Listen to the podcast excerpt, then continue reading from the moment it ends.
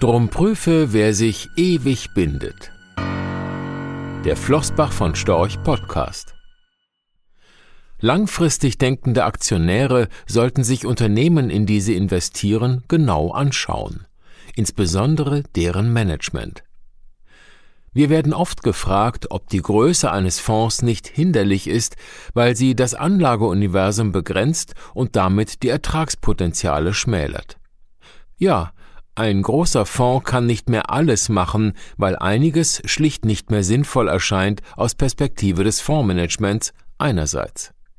Andererseits ergibt sich aus der Größe ein Vorteil, der den zuvor genannten vermeintlichen Nachteil deutlich überkompensiert. Je größer ein Fonds, desto größer sind in der Regel auch die Beteiligungen an einzelnen Unternehmen und umso einfacher bekommt das Fondsmanagement Zugang zur Unternehmensführung, was den Austausch deutlich erleichtert. Heute stehen wir in engem Austausch mit dem Top-Management von fast allen Unternehmen, an denen wir beteiligt sind. Zu wissen, wie die Manager ticken, ist ein zentraler Bestandteil der Beurteilung des jeweiligen Investments, der damit verbundenen Chancen und Risiken und damit unserer Anlagestrategie. Die Managementqualität ist erfolgsentscheidend. Die Unternehmensführung allokiert die knappen Ressourcen, bestimmt die hoffentlich langfristige Strategie und prägt die Kultur eines Unternehmens. Sie reagiert auf Trendbrüche und Krisen, entwickelt das Geschäftsmodell weiter. Von daher haben wir sehr hohe Ansprüche an die handelnden Personen. Der Vorstandsvorsitzende, aber auch seine Vorstandskollegen sollten sich als Eigentümer des Unternehmens verstehen.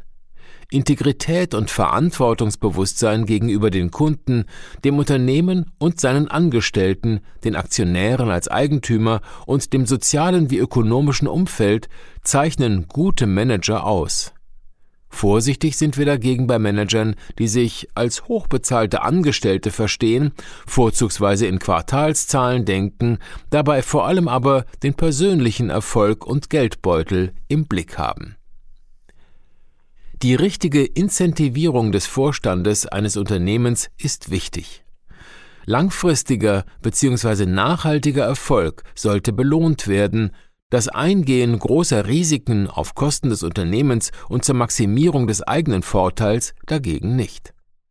Vorsichtig sind wir auch bei all jenen, die sich in einem Talkshow-Sessel wohler fühlen als auf der Hauptversammlung des eigenen Unternehmens denen die nächste Kamera, die nächste Home Story in einer Illustrierten wichtiger erscheint als die interne Strategiesitzung, weil es möglicherweise den eigenen Marktwert steigern könnte, deren Hybris teure Übernahmen begünstigt, weil das der Pflege des eigenen Denkmals dient, das Unternehmen aber nicht voranbringt. Stattdessen die Verschuldung langfristig in die Höhe treibt und so das Unternehmen belastet. Je besser der Kontakt zum Management eines Unternehmens, umso genauer lässt sich ein Bild von den Protagonisten zeichnen. Was ist deren Antrieb? Wo liegen ihre Stärken und Schwächen? Und umso präziser gelingt letztlich die Chance-Risiko-Analyse aus Investorensicht. Der Fall Wirecard ist einmal mehr Beleg dafür gewesen, wie wichtig die Unternehmensführung bei der Beurteilung eines Unternehmens, wie wichtig Integrität ist. Wenngleich das Beispiel auch verdeutlicht, wie schwierig eine präzise Beurteilung der handelnden Personen ist. Viele Investoren mussten das leidvoll erfahren. Vorsätzlicher Betrug und dessen Vertuschung sind nicht immer zu erkennen, zumindest nicht auf den ersten, oft auch nicht auf den zweiten oder dritten Blick. Es liegt uns deshalb fern, darüber zu urteilen, was man im Falle Wirecard hätte wissen können und was nicht. Es wäre zudem vermessen zu behaupten, man selbst sei vor einem ähnlichen Fall gefeit. Ein möglichst tiefes Verständnis von den Unternehmen und den handelnden Personen hilft jedoch, die Risiken zumindest zu begrenzen. Eine Garantie gibt es leider nicht. Wir hatten seinerzeit, als wir uns das Geschäftsmodell Wirecards angeschaut haben, das wir grundsätzlich interessant fanden, von einem Investment abgesehen, weil wir einige Geschäftsbereiche nicht nachvollziehen konnten bzw. schlicht nicht verstanden haben.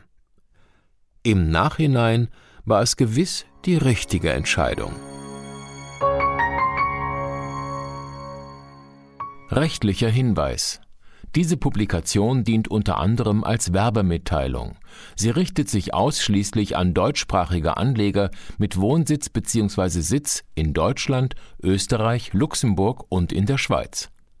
Die in dieser Veröffentlichung enthaltenen Informationen und zum Ausdruck gebrachten Meinungen geben die Einschätzungen von Flossbach von Storch zum Zeitpunkt der Veröffentlichung wieder und können sich jederzeit ohne vorherige Ankündigung ändern.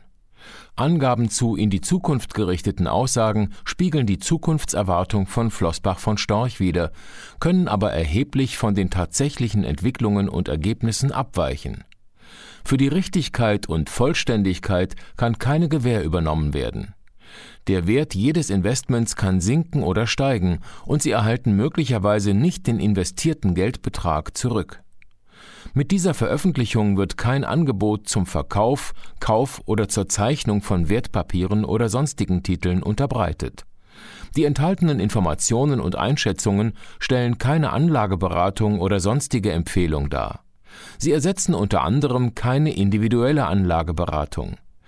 Angaben zu historischen Wertentwicklungen sind kein Indikator für zukünftige Wertentwicklungen. Diese Veröffentlichung unterliegt Urheber-, Marken- und gewerblichen Schutzrechten. Eine Vervielfältigung, Verbreitung, Bereithaltung zum Abruf oder Online-Zugänglichmachung, Übernahme in andere Webseite, der Veröffentlichung ganz oder teilweise in veränderter oder unveränderter Form ist nur nach vorheriger schriftlicher Zustimmung von Flossbach von Storch zulässig ein umfangreiches Glossar zu Themen und Begriffen finden Sie auf www.flossbachvonstorch.com/glossar/. Diese Veröffentlichung unterliegt Urheber-, Marken-, gewerblichen sowie wettbewerbsrechtlichen Schutzrechten. Copyright 2020 Flossbach von Storch. Alle Rechte vorbehalten